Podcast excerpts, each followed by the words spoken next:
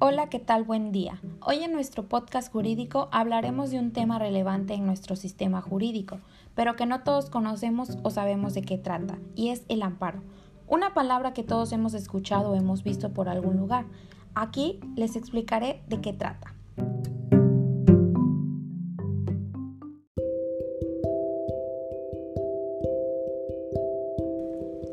Comenzaré diciendo que el juicio de amparo es el medio de defensa más importante que tiene el gobernado para combatir los actos autoritarios del poder público.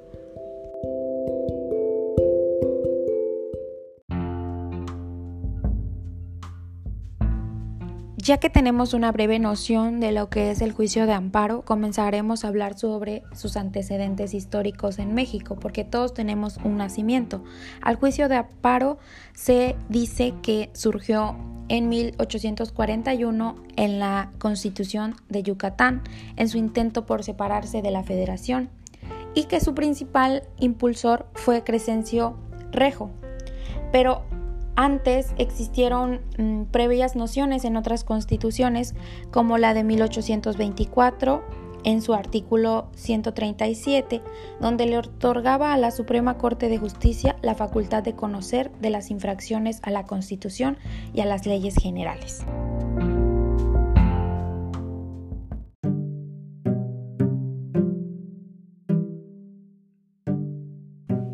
En este contexto, a pesar de que estamos hablando de los 1800, ya existía una pequeña noción eh, por parte de los gobernados o de alguna persona de que debería de existir algo que nos protegiera a nosotros los gobernados sobre el poder que ejercían sobre nosotros o igual que se protegiera a nuestra constitución.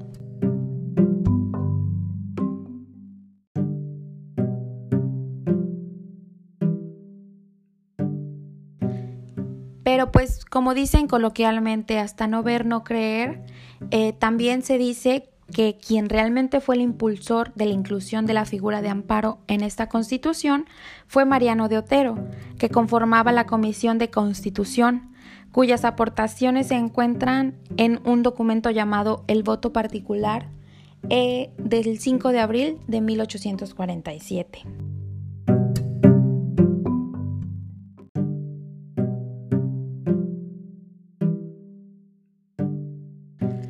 Al contrario de los seres humanos, es un poquito más complicado definir el surgimiento de ciertas leyes, palabras, etcétera, eh, ya que pues posiblemente las personas antes mencionadas, a quienes se les atribuye en México el juicio de amparo, pues lo pudieron haber leído de otras leyes como francesas, inglesas, etcétera.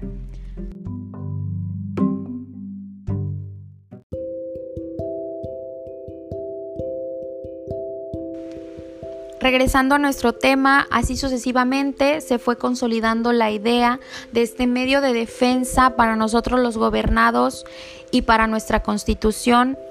Eh, se dice que en 1857 es donde se consolida como tal el amparo en nuestro orden constitucional en los artículos 103 y 107. Ahí ya se fija su fisonomía, su extensión, su naturaleza jurídica, eh, cambiando los conceptos que habían dado Castrejón y Otero.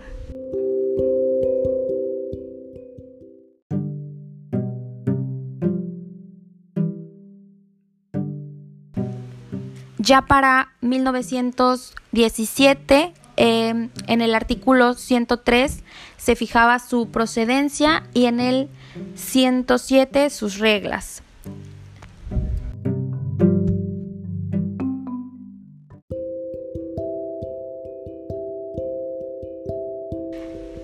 Pero de igual manera fueron surgiendo leyes secundarias en materia de amparo, como la ley de los tribunales de circuito y juzgados de circuito de 1834.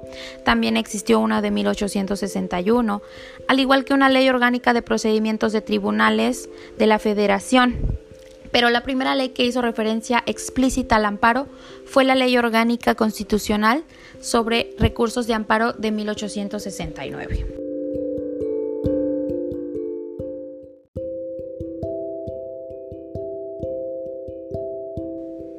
Después de este contexto histórico sobre el surgimiento del amparo en México, se puede concluir que el amparo es un proceso constitucional que tiene por objeto específico hacer real, eficaz y práctica las garantías individuales establecidas en la Constitución para todos los gobernados.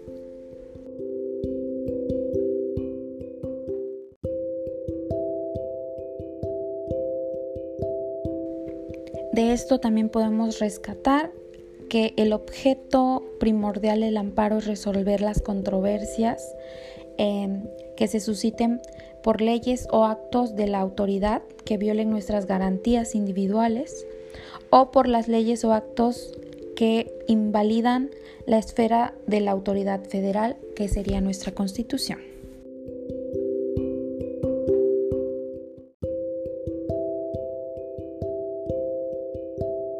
También pudimos darnos cuenta que el amparo en un ámbito protector es el instrumento que resguarda los derechos eh, primordiales o como también se le mencionan garantías individuales a todos los gobernados como lo son la igualdad, libertad, seguridad jurídica, propiedad, etcétera.